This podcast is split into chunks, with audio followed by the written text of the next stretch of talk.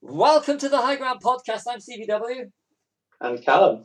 Today we're looking at uh, Bruce Lee. We're celebrating Chinese New Year as of recording, which was uh, last Friday as of recording. So Gong Xi Fa Kai.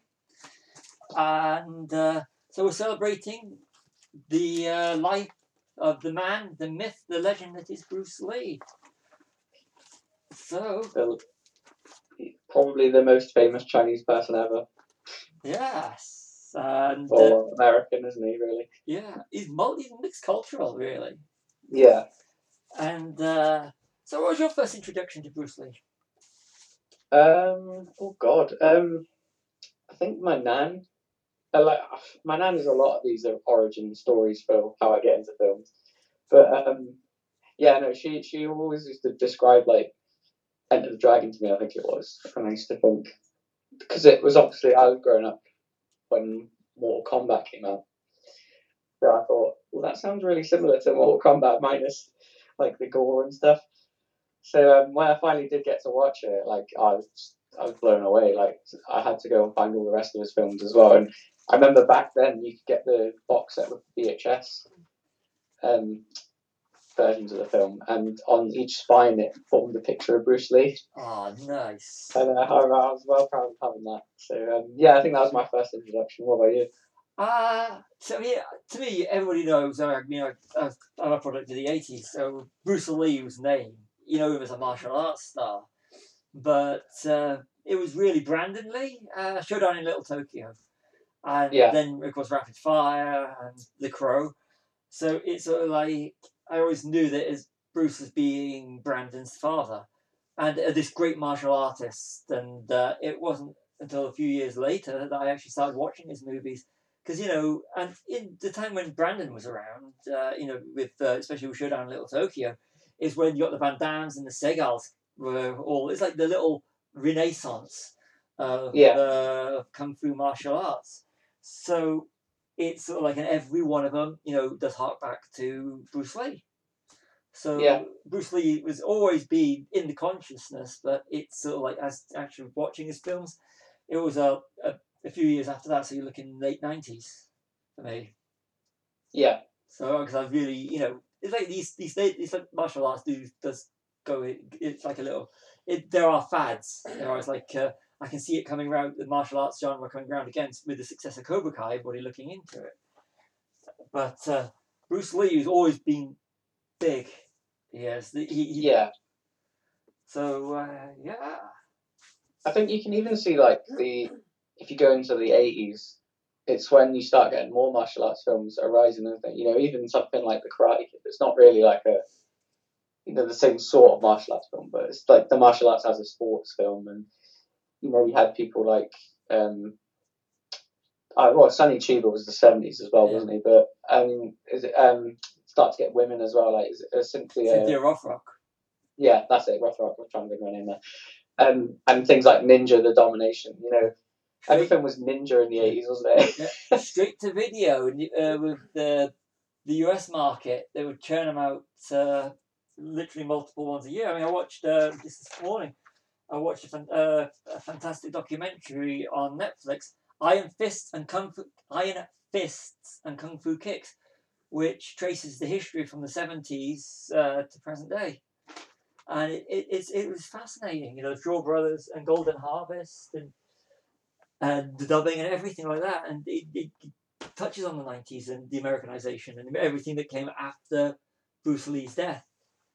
Yeah. So uh, and you know, and how Bruce Lee went over and, and changed changed Kung Fu movies from being the you know the whole wire work and uh, yeah the fantastical operatic to more of a realism. Yeah, I mean, I. There was a phase, wasn't there, in the early two thousands, late nineties, where it was all the, like, the, the ballet kind of martial arts films, like uh, Crouching Tiger, Hidden Dragon, and House of Flying Tigers and yeah. stuff like that. And uh, Hero as well, obviously. Yeah. But that all um, started from, like, The Matrix. Yeah, yeah, I, yeah, exactly. I mean, uh, The Matrix is another one of those sort of, like, the renaissance of martial arts films, wasn't it? Unintentionally, I think. Yeah. Uh, and this is this uh, this does all stem back to what Bruce brought to the American uh, culture. Yeah. And even though he, even though he was passed over with his idea for uh, Kung Fu the series, which went to David Carradine. Yeah. Which is kind of weird. They had to train him. Watch about that. They had to train him up.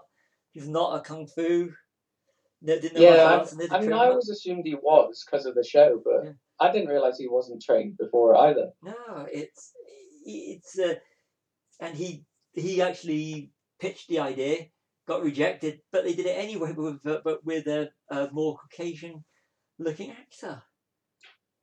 So weird, isn't it? I mean, there's another weird little connection there as well because um, Quentin Tarantino always said if Bruce Lee had lived, he would have been Bill. Which is a strange little connection. Yeah, I always, David Carradine went on to play him. I always, I always thought Bruce Lee would have been perfect as Pai Mei. I thought, yeah, he, he probably would have done a double. Because, I mean, the guy that plays Pai Mei is in the first part as well, isn't he? Yeah, one of the Crazy eighty-eights, isn't he? The head of the Crazy yeah. eighty-eights. So, which we will be touching on uh, Quentin Tarantino. I know that. Uh, it's I actually, I actually watched. Uh, I mean, there's if you want the history of Bruce Lee, I mean, there, there's it's out there. It's on YouTube and everything, and uh, yeah, there's so much. And books, the amount of writing there is. I mean, I, I actually have the Tao of Kung Fu. I bought that when I was going through my little bit of a of a martial arts thing in the two thousands, early two thousands. Yeah. It's you know, but uh, I actually watched for the first time Green Hornet, an episode of the Green Hornet. Oh, the original series. Yeah. Yeah. It seemed to be like, uh, you know, like an, a more a more mature version of the Batman, which I know it was a spin-off from Batman, but I couldn't get into it. I thought that no, it was when before Bruce Lee was a star, and you're watching, and you just, this guy eats up the screen. I don't care about everybody else. I don't care about the story. I just want to see Bruce Lee at a good camera angle kicking someone's ass rather than, yeah. And I've seen clips of the of the Batman episode. Sorry, so clips of the Batman episode. And the, the high yeah. angles and everything, and it's just Bruce Lee goes like, "My God, you got all these people there, and you got Bruce Lee. Who cares about Batman, Robin, and when the, the scene where he's fighting, that's all of him fighting Robin." And I'm going, "Come on, Kato, would you want to see more Kato?" Uh, I know it's a little bit sort of hokey, isn't it, when you compare it to like his films often have like quite mature background, like backstories, don't they? Like to do with like gangsters and stuff like that, and it's just so weird watching. Yeah, it's very much in the vein of Batman, isn't it? Yeah, I, you know, I really, I really uh, wanted to enjoy it, but I was like, I can't watch. It was a hard watch. When you find reaching for your phone to do more research, I was yeah. exactly like, nah. I was like, find something. I was like, got it on. I'm like, find find something else that's more relevant. But uh, it's you know. Uh, I mean, we we are we are going to touch on the films, uh, but uh, how you know how he was a child star because of his father, and yeah. uh, and and that whole love of films, which I mean, he's a, he was a natural film director. I mean, when you look at uh, Way of the Dragon, yeah, and, and how beautifully that's shot, and you know uh, some of the scenes that he actually shot for Enter the Dragon, it's you know. He he knew framing. He knew all the elements. What what worked, which made him much, you know, more than just your standard uh, kung fu star goes on uh, just goes on there and does his work. He knew how to frame everything where the cameras were. Yeah, because I mean, if I'm not mistaken, he didn't he choreograph everything as well himself. Yeah. Yeah. So I mean, like, it, it you'd be the perfect person to do that. I, mean, I actually think Way of the Dragon is probably the the best one outside of Enter the Dragon. I, for years, I've always said that my one was Fist of Fury, and I yeah. I do like Fist of Legend, the Jet Li version. But after watching it again, you know, watching all these movies, I actually I agree. I think Way of the Dragon is is superb. But there's a few things that niggled me about uh, Fist of Fury. Watching this for the first time in, after a few years, which I will go on to when we start when we look at that one. Yeah. So. Uh, Might as well start with the start. We'll just look at we'll look at his cinema, cinema, cinematic career, starting with The Big Boss. Yeah, but, um, it's, that's probably the one I saw last, actually. Funnily enough, um, because I mean, there's no real order. You, I mean, if you want to watch them in order from when they came out, you can. But I, I think I sort of watched them out of order. Um, but yeah, no, um, that's the one with the ice, isn't it? Yes. Where they get chopped up. And, yeah, yeah. I um, yeah, no, I really like Big Boss. I think the fight at the end is really good, isn't it? Yeah. But I think it was called something else, wasn't it? Wasn't it called? Wasn't it actually called Fist of Fury? Yeah. Which fucked up Fists of Fury coming up. It's uh, see, this is where yeah, because there was that, and it was they changed. They had to change all the, all the names around. The Big Boss. Let me just yeah. You know, I remember the good old days when you had to use Halliwell's Film Guide to find out this sort of information. Original yeah, title. Now we can just click a button. yeah, original. It says uh, on IMDb, original title is Tang Shan Da Zong. Oh, I'm sure one of Big them Boss. Was swapped around. Like I think it was just... Fury wasn't called. Oh, I can't remember what I it was now. I do but... think the boss, well, the, the Big Boss was Fist of Fury, and Fist of Fury. What we know is Fist of Fury was the Chinese collection. That's it. Yeah, and yeah, yeah. Way of the Dragon, wasn't that Return of the Dragon?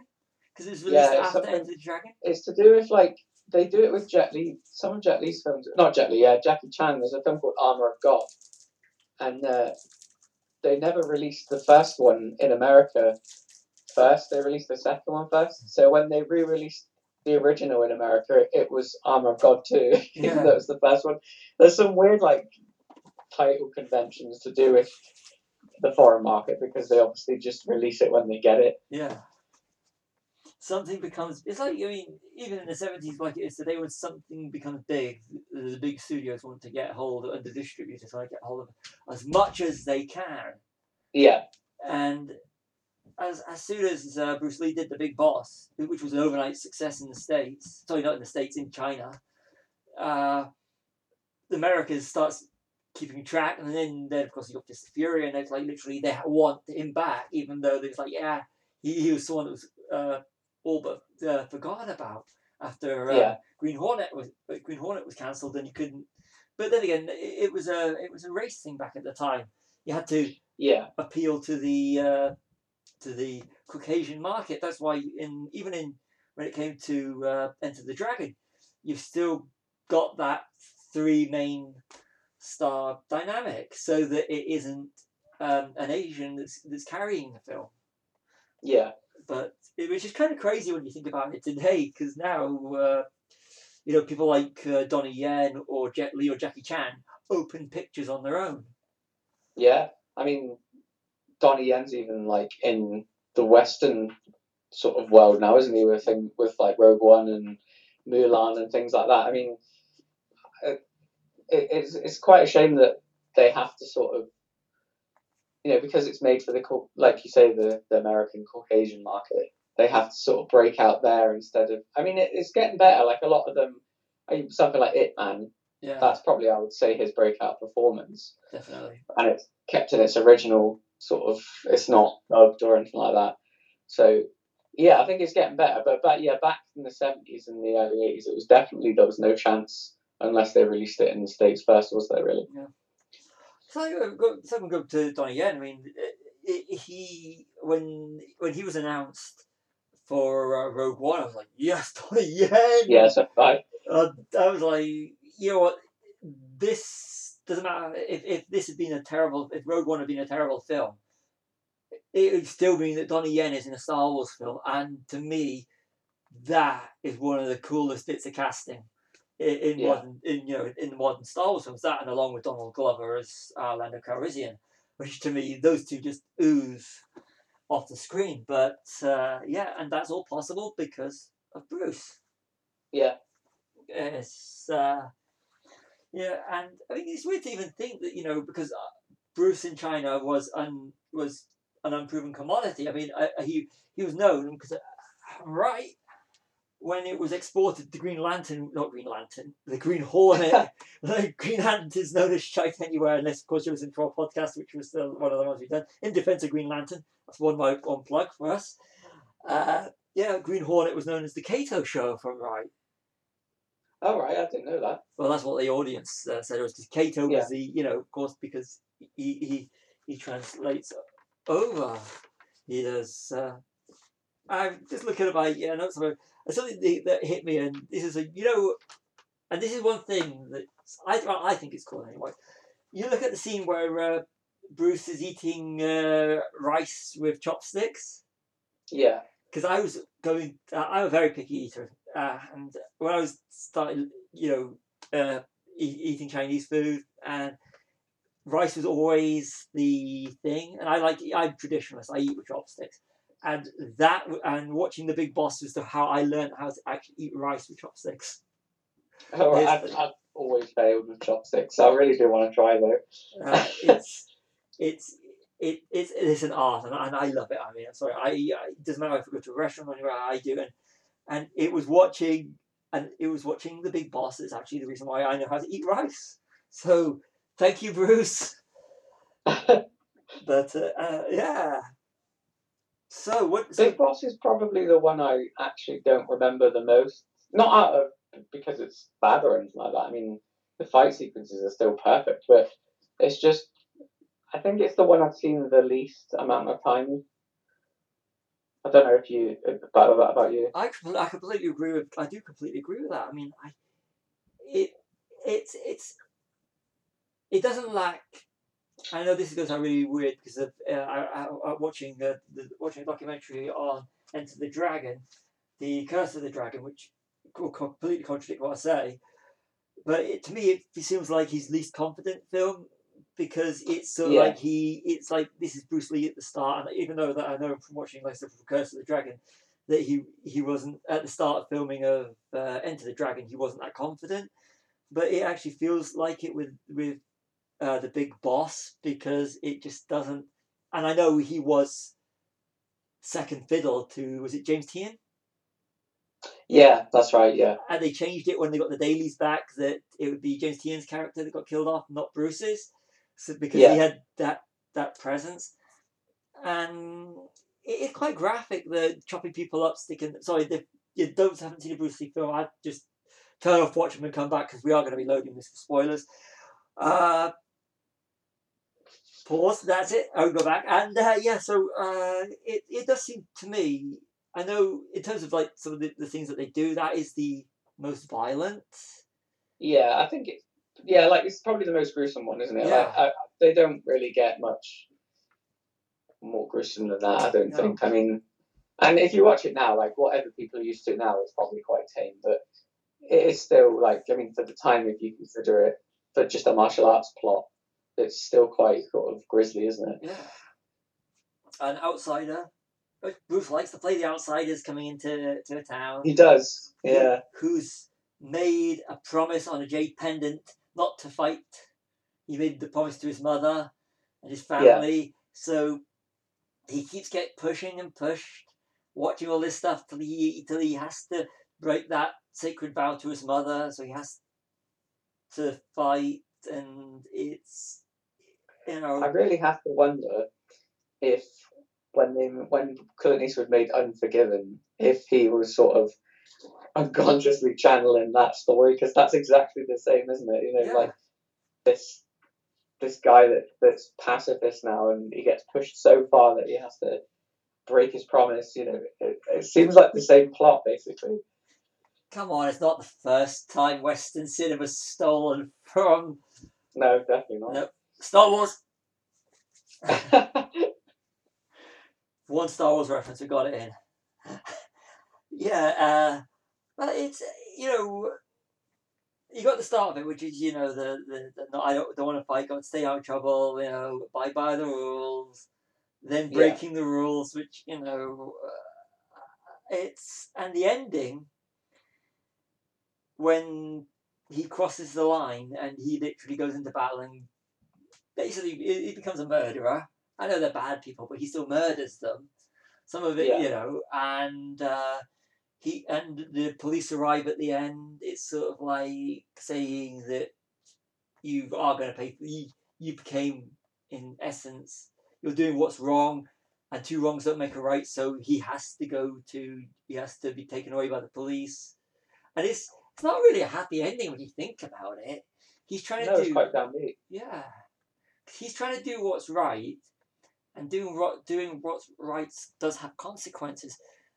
So. You know, you can argue that the film could, does go against his philosophy, some of his philosophies, but in the end, it does go back that any action you does ha does have a, there's always another reaction to your actions. So if you go down the violent path for the right reasons, you're still doing the wrong path, which will ultimately lead to no good coming to you.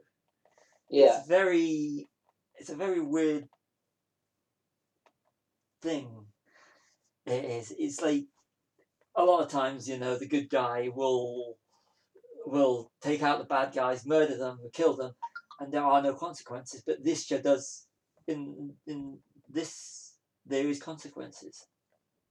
Yeah, it's almost. I mean, a lot of people sort of criticize the Bruce Lee's films for being sort of simplistic and just, you know, fighting and that. But there is quite a few. I mean, I never considered that until just until you just said that. Like, I mean, that's quite deep, isn't it? Yeah. For what's just a simple action fighting film. I mean, I listen. This in the last seven days, I've been literally watching and reading so much. So it, and I read something literally, literally after I made some of my notes about how the ending, uh, one of it. Game of Death, I think there's a few endings because Hong Kong cinemas has to show for his reaction, for his actions, he has something bad that has to happen to him because of the culture that, you know, you're breaking the rules and stuff. And, yeah. And I mean, I'd already, I'd already noticed that through, uh, especially through Fist of Fury, which we will, we'll go into, and I'll, I'll elaborate more when we go on to it. But if I saw that there on uh, about Game of Death, I think this might have been on I M D B where I read this. It does actually just fit in with all of his films. Yeah. Uh, all of his uh, uh, Shaw Brothers, sort of Shaw Brothers, Golden Harvest, Hong Kong films. It does come across that his actions, uh, there are consequences to his actions. So, yeah. Just I the... think Game of Death is sort of overshadowed by the fact that he died. So it seems like two different movies, doesn't it? When you watch it, I mean, you've got the do the sort of the dojo with all the different levels, where he fights Kareem Abdul-Jabbar, is it? It is, yes. Yeah, and then you've got like the stupid plot line they came up with to cover up the fact that he died. Seven so minutes. It's quite a weird mixed bag of a film, isn't it? Really. Seven minutes out of thirty minutes they could have used. They yeah. Couldn't do a story, and they couldn't get the rest back. Yeah, but we will go on to. Uh, yeah, no, we have to leave that till we go on to. I was yeah, we will go something else there, but... Yeah, because that's going to be an interesting one. So, Fist of Fury. See, that's that's one I remember more. That's like a sort of traditional Bruce Lee plot, isn't it? Where he's his teacher's killed, isn't he? And you know, I think it's the isn't it the Japanese that yeah. are doing it? Sick Man of Asia. Yeah, and it's it's that uh, I'm sure that little. Fella out of Way of the Dragon's in it, isn't he? He is, he's the interpreter. Yeah, that's it, yeah. Um, yeah, no, I've, I've, yeah, Fist of Fury is, that fight at the end in the, in the dojo is fantastic, isn't it? In uh, the no, garden, sorry, not yeah. the dojo. Oh, the, the Bushido versus, uh, versus Kung Fu. Yeah, I, I mean, it, it's just... I don't know, it's something you, that will come up in each film, but it's just the choreography just seems perfect, doesn't it? Oh, it's superb. Like, it's it's it's it's not so much sort of opponent versus opponent, but mindset versus mindset. Like you say, with Bushido versus Kung Fu, you know. And it's... It, it is way more philosophical than everyone gives it credit for, isn't it? This is... This is a... Uh, this is... Uh, tired. It's the whole Japanese versus China... And the yeah. occupation. This is very political. It is, yeah. I mean, because if if anyone's not aware, like they do have a sort of antagonism towards each other, don't they? Yeah. And it's there's a scene where uh, Bruce wants to in in in Hong Kong wants to go through the park. He can't because it's no no Chinese and no dogs. And there's a woman with a dog walking through, and he the other way and they won't let him go through unless he's on a lead. It's very yeah. And the thing is, the guy that's uh, that's guarding the park is Indian, but it's obviously been done with brown face. Yeah, I, I, I was yeah. like, wow, this is like uh, it's kind of it's kind of like sort of almost like a Chinese civil rights thing, isn't it? It is. The fact that they're not allowed in certain places, you know. It just amused me in a bad way that, that they that they had this Chinese actor, uh, you, you know, played an Indian, like what they do in America. At that time. Yeah, they're so bad. They? Like, when you watch these older films, there are some like questionable decisions, aren't there, with things like that. But when you but when you see it, our countries, it's like, oh, it's not just the Americans that do this. No, it's everyone. Mm. One of the fight scenes, you know, where uh, Bruce goes to the uh, to the dojo of the karate lot, the first time with the sign. Yeah. And he's surrounded by them all. And all that was going through my head when I was watching that was the, was uh, the music from Kill Bill, just as uh, the bride taking out all the Crazy eighty-eights. I was like, that was pure homage. Yeah, you can see how much, like, creeps into that film, can't you, from Bruce Lee? I mean, he literally beats up the whole room, doesn't he? And, yeah. And it's basically the same, yeah, the same thing. I mean, he doesn't chop them up or anything like that, but it's the concept is the same, isn't it? And he, he makes them eat their words. Yeah. And it. The thing is, and this is one thing, because I, I, I've always thought for years this was my favourite one of his. But well, looking back, you know, like looking at it now, I think he's a bit of a psychopath in it, because he goes the way he kills people. It's not like he he does it, but it's sort of like he becomes the villain. Yeah. There's revenge, and then there's revenge, and that was all out revenge, like leaving people hanging. Yeah, on the lampposts. Yeah. Yeah, no, I, I, I, like you say before though, I always think it's sort of, he's getting pushed so far that the only way to fight back is to become like the bad guys, basically, isn't it? I mean, it doesn't go to the certain extremes in the other films. Like, I don't think he kills that many people in Way of the Dragon, does he? Only, no. Was it Chuck Norris, just maybe? And no one else before Chuck Norris. Possibly, yeah. I mean, it, but it's always like a... He's defending himself, isn't he? Mm. Whereas, yeah, in Fist of Fury, he is a bit of a, a psychopath. Rather than calling the cops, what we'll do is, we have enough evidence about the poisoning. No, I'm just going to go ahead and kill them all. Yeah, screw it. Bruce Lee justice. Yeah, and the look on his face as he does it, his expressions, it's like, he's getting all his anger out. Yeah. Which again, like with Big Boss, goes to the ending where he, there's a realisation to save the school, he knows he's done wrong. So what he's going to have to do is sacrifice himself. And so when you see the last shot, and he's going out and, he, and you hear the gun, and you hear all the guns shooting at him, it's like, that's the only thing they could have, it's the only ending really they could have had. Yeah. Because it would have all escalated and escalated and escalated.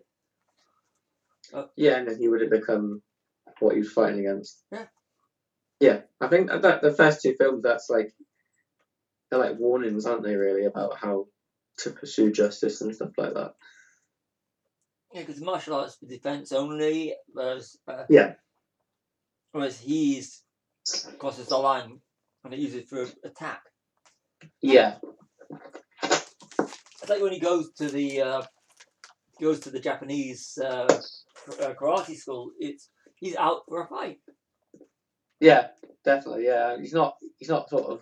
It's not them coming to his dojo and kicking off, is it? It's like he he he wants revenge. Yeah. You know, most of like I think I don't know, but Way of the Dragon, it's it's mostly like defense, isn't it? A lot of the time because he's trying to help the restaurant, but a lot of his other films like seem sort of. He's taking the fight to them. Yeah. You know, with the exception, he's like supposed to be a spy in Enter the Dragon, isn't he? So that's a bit more sort of yeah. Western plot. But yeah, it's all like they're always usually gangsters, aren't they? Usually in the earlier films. But you'd also argue though with with with, with Fist of Fury, he's shown that the Chinese are not the weak men of Asia.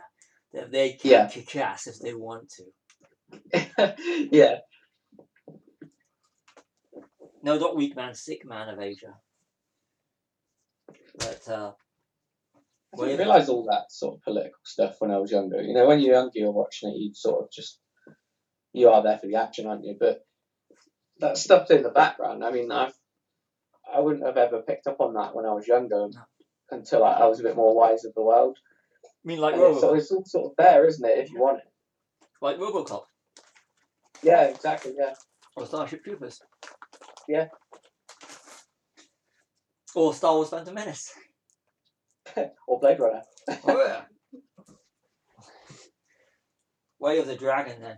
Written, directed, and pretty much everything else done by Bruce Lee.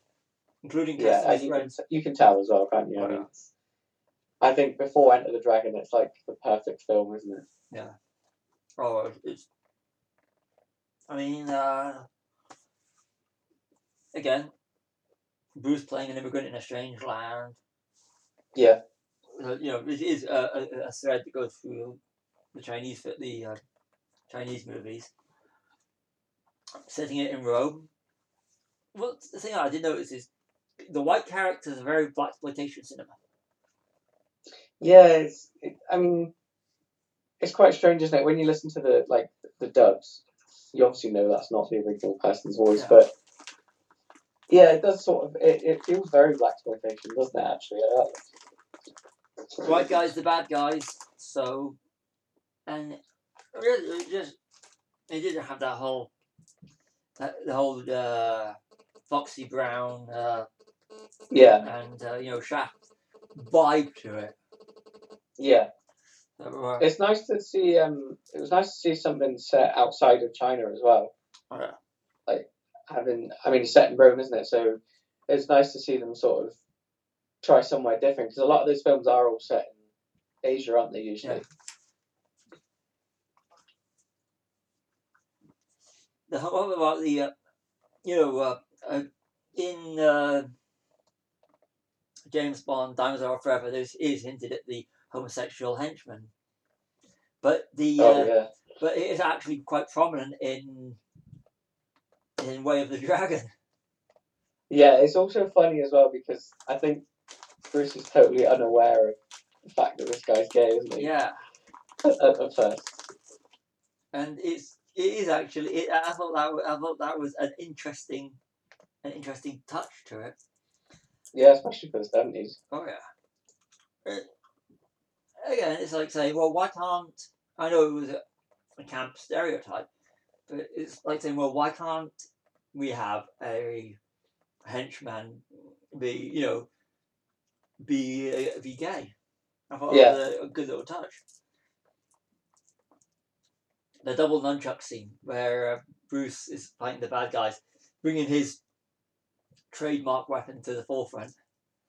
Yeah, see, um, there's an interesting story behind that actually, because well, for me anyway, because when I saw it on video, um, that scene was cut out. Like he has the nunchucks, but he doesn't do the whole demonstration with them. And uh, my dad had seen that in cinema at some point over here when it came out, and he said, um. I'm sure there was a whole scene where he does like a like a demonstration with them, and I was like, oh well, there's nothing on here. And then when I got it on D V D later, finally, um, I saw it's the same in Enter the Dragon as well. There's a scene that they cut out, didn't they? Because I think there was a spate of people going around sort of hurting themselves with nunchucks, wasn't there? Yeah, it's uh, trying to, trying to copy it. Yeah, it became a, it became a banned weapon in film. Oh, is, is it still in film? No, is is it still a banned weapon? Like no, I mean, it was banned in films. You could always get nunchucks. Oh right, I see. Yeah. I remember in the early nineties going into a going around Leicester, and there was a martial arts shop, and I'd be looking at the nunchucks thinking they're cool. That's what why is it Michelangelo that uses them in Turtles? Yeah. You know when you look at something, you think that is so cool. I want them, and you never get them. Get around to getting them, and it's like. If anyone wants to gift us some real nunchucks, feel free. I mean, we probably can't use them very well, but they just look cool, don't they? Yeah. Not that I've been looking at them lately or anything, but you'd see them and it's like, it's so cool. So, uh, yeah. I actually really, I really love that scene with the nunchucks because it's the first time he plays like a sort of guy that doesn't want to fight again, doesn't he, in Way of the Dragon? It's just cool when you see like these bad guys sort of beating the hell out of these fellas in the restaurant, and he's like, isn't there some guy that says like, uh, show me Chinese boxing or Kung Fu or something, isn't it? And, yeah. and he's like, no, no, you don't want to see it. And then he finally sort of shows them, and you think, wow. He's the reluctant insurance policy that the uncle sends over to the restaurant. Yeah. And it's, uh, because you got all the the kitchen staff learning, even though the Chinese, they're learning Japanese karate. Yeah. And because it's better than, it's better than Chinese boxing. Yeah. And, uh, and, uh, so, but you have to have the others getting their asses kicked before they actually appreciate uh, Bruce's uh, style of Kung Fu. Yeah.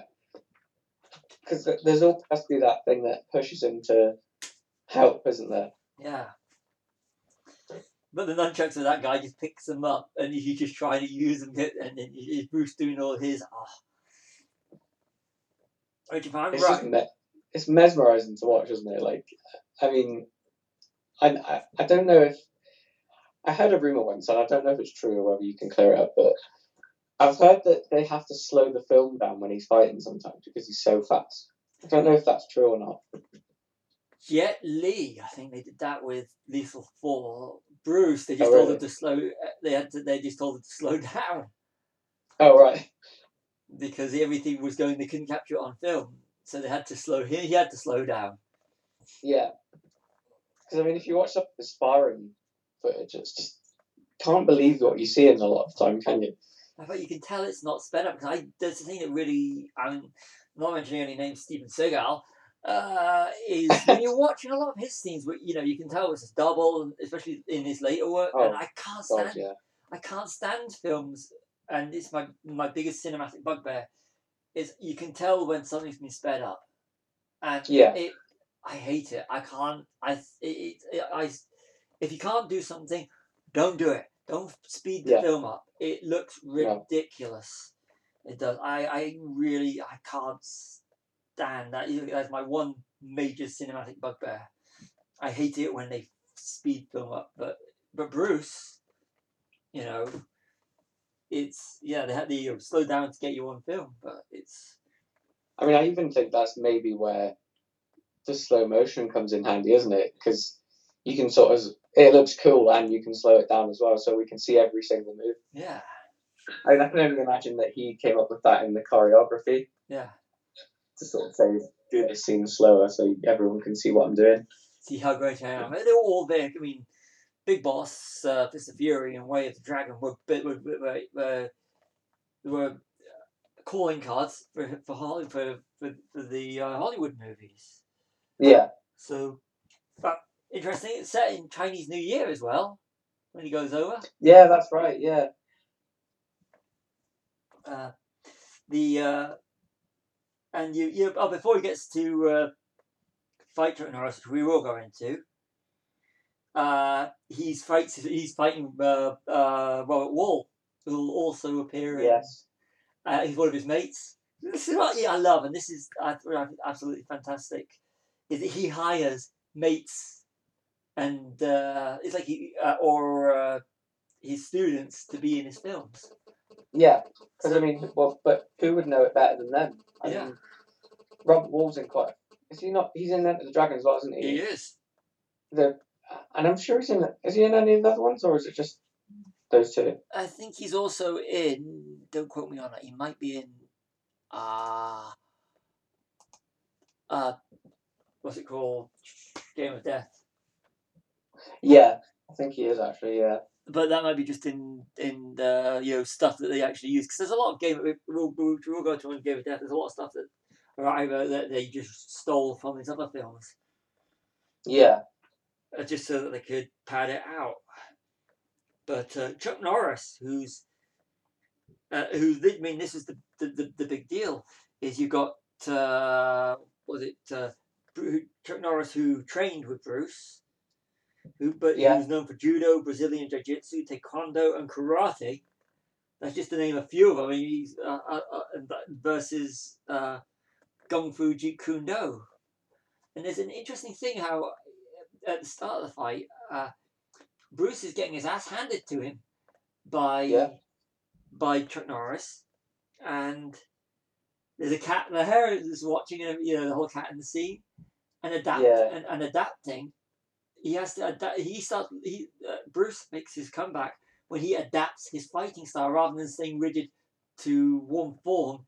He he adapts like a, an M M A fighter would to take on all martial arts rather than saying I'm going to fight in one form. And that's how he wins. Yeah. And it follows his philosophy about martial arts being ever evolving, which is his Jeet Kune Do. I absolutely love that fight. I think, like you say with the cat, when it keeps cutting back, like the cat's watching, and just the, the setting as well. Like, I mean, it does feel like they're two gladiators going yeah. at it, don't they? You know, of their respective fighting forms. And it, I think it's the first time you sort of see Bruce get knocked on his ass as well, isn't it? Yeah. Like properly. Because I mean, Chuck Norris was at the top of his game then, wasn't he? Like he was, was in, he was like a black belt world champion, wasn't he? And oh yeah. I think I, I get the feeling that Bruce sort of respects him quite a lot. Yeah. Um, and you can tell in like, even when he's forced to kill him, he sort of puts his jacket over him, doesn't he, as a sign of respect? And he doesn't do that very often in his films with his opponents, does he? No, no, that that that's it. It's it's a form of respect. It's like you didn't want to kill him, but he has to kill him, and it's it is it, it was all, you know. Obviously, it is Bruce's vehicle. Bruce was going to win, and Chuck Norris played the bad guy, so he has to pay. And yeah. It but it is two gladiatorial two gladiators in the Colosseum having a fight, and it's it's. It's, it's perfection, and it, it's what Bruce and Chuck Norris do, doing what they do best, and the scene's perfect. Yeah, I'd probably say it's the best fight scene actually that he ever did. Definitely in his films, I, th- I think. I mean, I used to sort of be a Enter the Dragon was the like. I still feel like it's my favorite film, but it doesn't have as good a fight scene at the end as as. Way of the Dragon. I mean, both opponents are matched perfectly, aren't they? Rather than just some old guy with a metal claw. Yeah. I've got so many theories about that film, but which we which we will go on to. But yeah, it is it's perfect storytelling, and that scene alone is is is it's it, it, it tells a story within the film. It does, yes. And it, it's perfection, and yeah. And that's the one. It's almost, it's almost like a sort of East versus West, isn't it? Yeah. You know, like a like a Rocky Four kind of the uh, Battle of the Giants kind of thing, isn't it? My my uh, my uh, Jeet Kune Do versus your karate. Yeah, essentially. Which you'd also argue is also Japan versus China. Yeah, I suppose. Yeah, it's not really West, is it? Um, Yeah, it's still suppose, a yeah, similar sort ideo- of thing. Like, like we say, though, isn't it? It's always the ideologies that are fighting rather than the opponents themselves, in a way, isn't it? Yeah, and plus the fact that Chuck Norris's character had been paid off to kick his ass. Yeah. But I didn't see the ending coming with Uncle being the one that betrays them. Oh, yeah, I hate the Uncle. He's a right arsehole, isn't he? Yeah. And again, the cops arrive at the end, don't they? Yeah, and they actually... Um, shoot the bad guys this time, don't yeah. they? But Bruce is still standing there with blood on his hand, which again goes into the whole thing about uh, consequences for actions. Yeah, and responsibilities. Yeah. I, there is a really funny scene in The Way of the Dragon, actually, near the part with the prostitute. Yeah. I, it still makes me laugh to this day, because he just looks so, like, clueless, doesn't he? Yeah. yeah. about what to do, and I, I always think like he injects the films with humour as well, though, doesn't he? Like that, there are really funny parts that actually do make you laugh. But he was innocent. He was innocent abroad. Yeah, and he comes across as that. I mean, the other ones, of course, he had, you know, not not well. The Big Boss, he's you know dealing with a promise, and uh, he's going nuts in Fist of Fury. But there there is an innocence about him in, in Way of the Dragon. Yeah, and I mean, he even sort of grasps the basic understanding of setting up a, a humorous scene, doesn't it? I mean, yeah. when um, I think it, you know, the, the the niece that's that sort of brings him back from the airport, um, when she's saying about uh, just smile at people when they smile back, and she's yeah. sort of doing everything that the, the gal's saying. Yeah, it, it's just funny. That is brilliant. But then he, he, you know, he studied film, so he had yeah. all this knowledge that he could bring bring to it, and it's it's perfection. Right? It's it's it's, it's overshadowed though by Enter the Dragon, though. Yeah. Which is uh, which was did Bruce as a star, even though it's uh, John Saxon and I'm rubbish with names. I will just pull this one up. Oh, the guy that plays Williams. Yeah. It's... I remember his name now. He's in a lot of blaxploitation films, isn't he? Yeah. It... Jim Kelly. Jim Williams. Kelly, that's it. Jim yeah. Kelly. Yeah.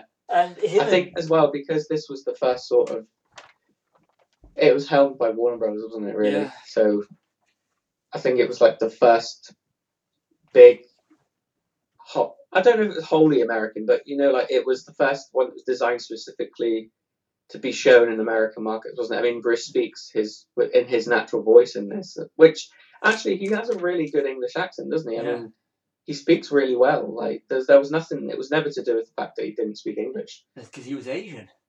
Yeah, I mean, uh, you can tell as well because there's there's like a lot of American actors in it as well, and English as well. But it's basically, it reminds me a lot of Man with a Golden Gun for some reason. I mean, a lunatic living on an island, and it's quite James Bondish, isn't it? Ah, uh, you basically just took off a column of my notes now. Oh, sorry. It's yeah, it is. I mean, there's so much James Bond. It, I mean, this was the first uh, actually American, American Chinese co-production. Yeah. So, but you know, yeah, the the links to Bond, you know, so it is. It is uh, Bruce Lee could be James Bond. And it does, it yeah. feels, like you said, Man with a Golden Gun. I mean, Mister Han is is definitely a Bond villain. He's got the one hand like Doctor He's got the, the hand like Doctor No. He's got the costume yeah. like Blofeld. He's got the white cat. Yeah, and... definitely. I mean, I I think they were sort of definitely going with an, an easier way for Americans to get into it, weren't they? Like, yeah. and because even at the beginning, there's like a briefing scene with like, quote quote M, isn't yeah. there? Like the, the English guy that works at M I six, and it, it, it even when I was younger, I could recognise the parallels. Like it, it was an easier way to get people into the martial arts thing if they knew it was something familiar already. And he's on a mission. It's like uh, you know, the start. He, he's and when we were introduced to Bruce Lee's character, he's actually yeah. you could say that he's on a mission because he's uh, and then he gets pulled into it. It's very, yeah. you know, that the whole pre-credit sequence of of James Bond. Then you got the story. It is, it, it's such a, it is is very Bond, and that's what the what the, the ease of the appeal is, like you said. Yeah, I, I mean, there's almost like a point where you can tell, because I think Golden Harvest sort of they co-produced it, didn't they? Yeah. So there's like, you can tell the bits that Warner have done and you can tell the, the bits that Golden Harvest have done because, you know, like the opening scene where he fights um, a young Sammo Hung in the ring at the beginning. Apparently, I mean, I, I saw that, that that was, and this one recently, that he he directed that bit after the Americans had gone home just so that they could add it in because he wanted it to make oh, them, right. so that he, so that by the opening sequence, you know, the, the, the whole Sammo Hung thing, he's the star. Yeah, it's not the other two. He's the star because he's having the opening scene, and they yeah. after the I mean, crew went I, there's even a, a, like an opening scene like Bond, isn't there? I just yeah. didn't even think of that.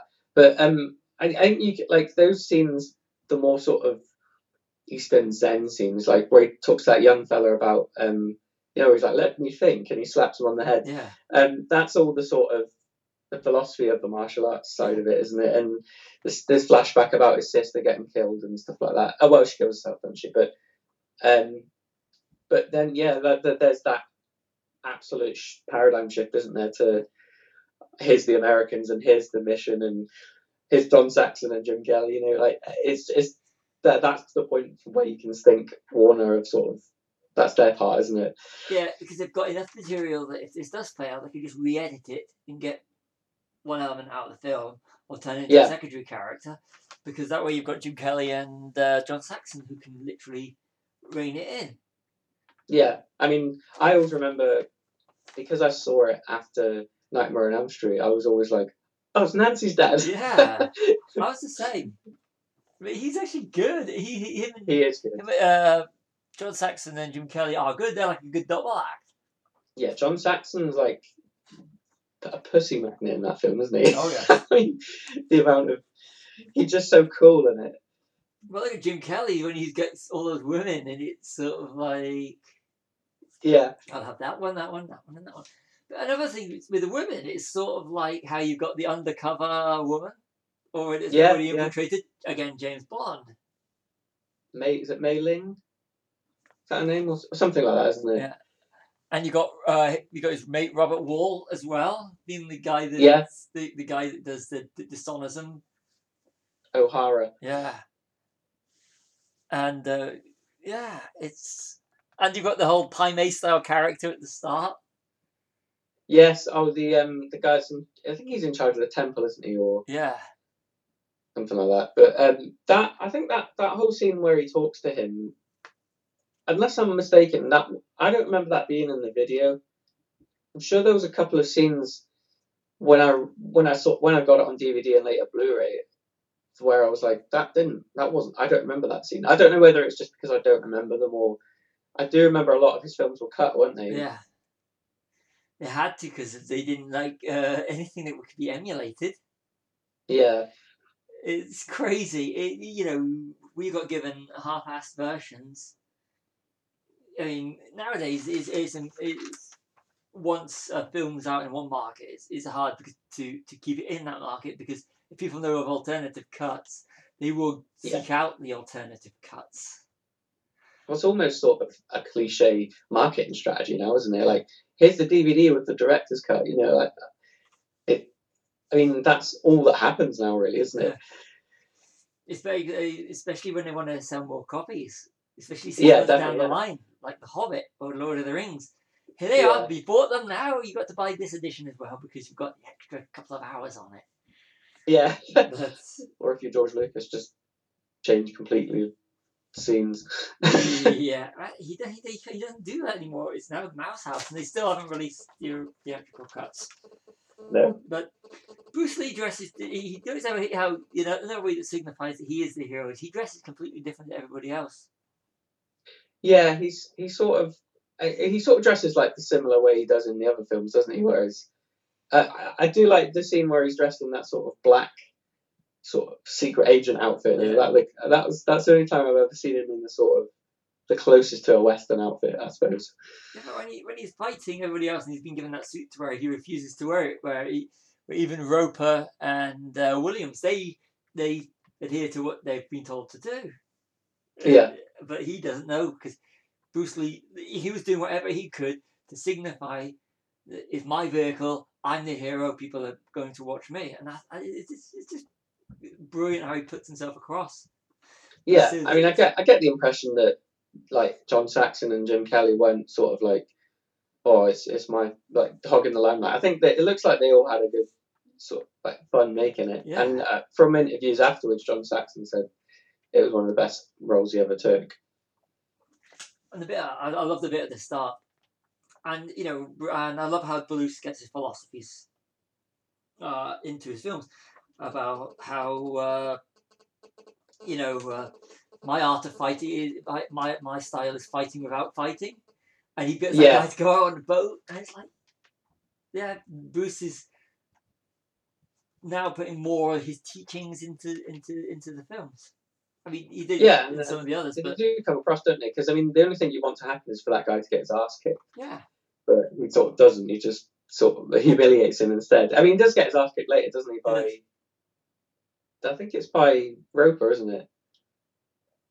He fights John Saxon yeah. or Jim Kelly. I can't remember which one it is, but and he gets sort of beaten because it's like a tournament, isn't it? It is. And I think that's definitely stolen by Mortal Kombat, isn't it? Yeah. The whole island with a crazy old man on it, and yeah, it's definitely the End of the Dragon. And then, yeah, and of course there's the whole the whole James. The whole James Bond there. Oh, you can also argue that the end of Street Fighter, you know, where you got the army that comes in at the end, like they all yeah. do at the end of Street Fighter, the movie. Yeah, yeah, definitely, yeah.